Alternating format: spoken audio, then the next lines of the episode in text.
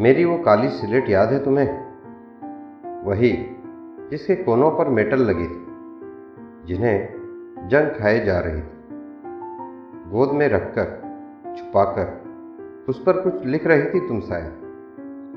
बिल्कुल वैसे ही, जैसे किसी बच्चे को गोद में लेते हैं। पूछने पर तुमने कहा था, मास्टरपीस बना रही। पता नहीं क्यों, मुझसे यह देखा नहीं गया।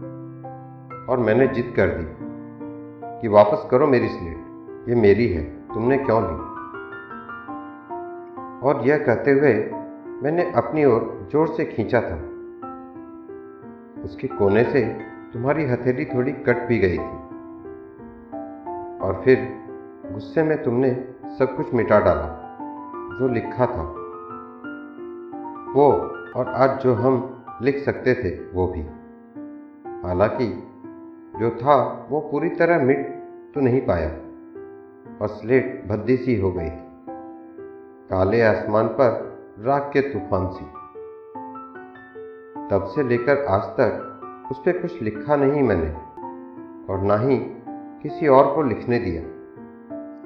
कोई और लिखता भी कैसे? मैंने इसे छुपा जो रखा था। वो स्लेट आज भी वैसी ही है। थोड़ी सफ़ेद, थोड़ी काली छोड़ी हुई।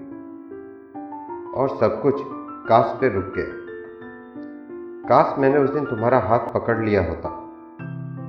काश मैंने तुम्हें मिटाने नहीं दिया काश तुमने हल्के हाथों से मिटाया होता। काश मैंने तुम्हें रंगीन चौक दे दिया होता। तो वाकई में, आज वो स्लेट एक मास्टरपीस होती।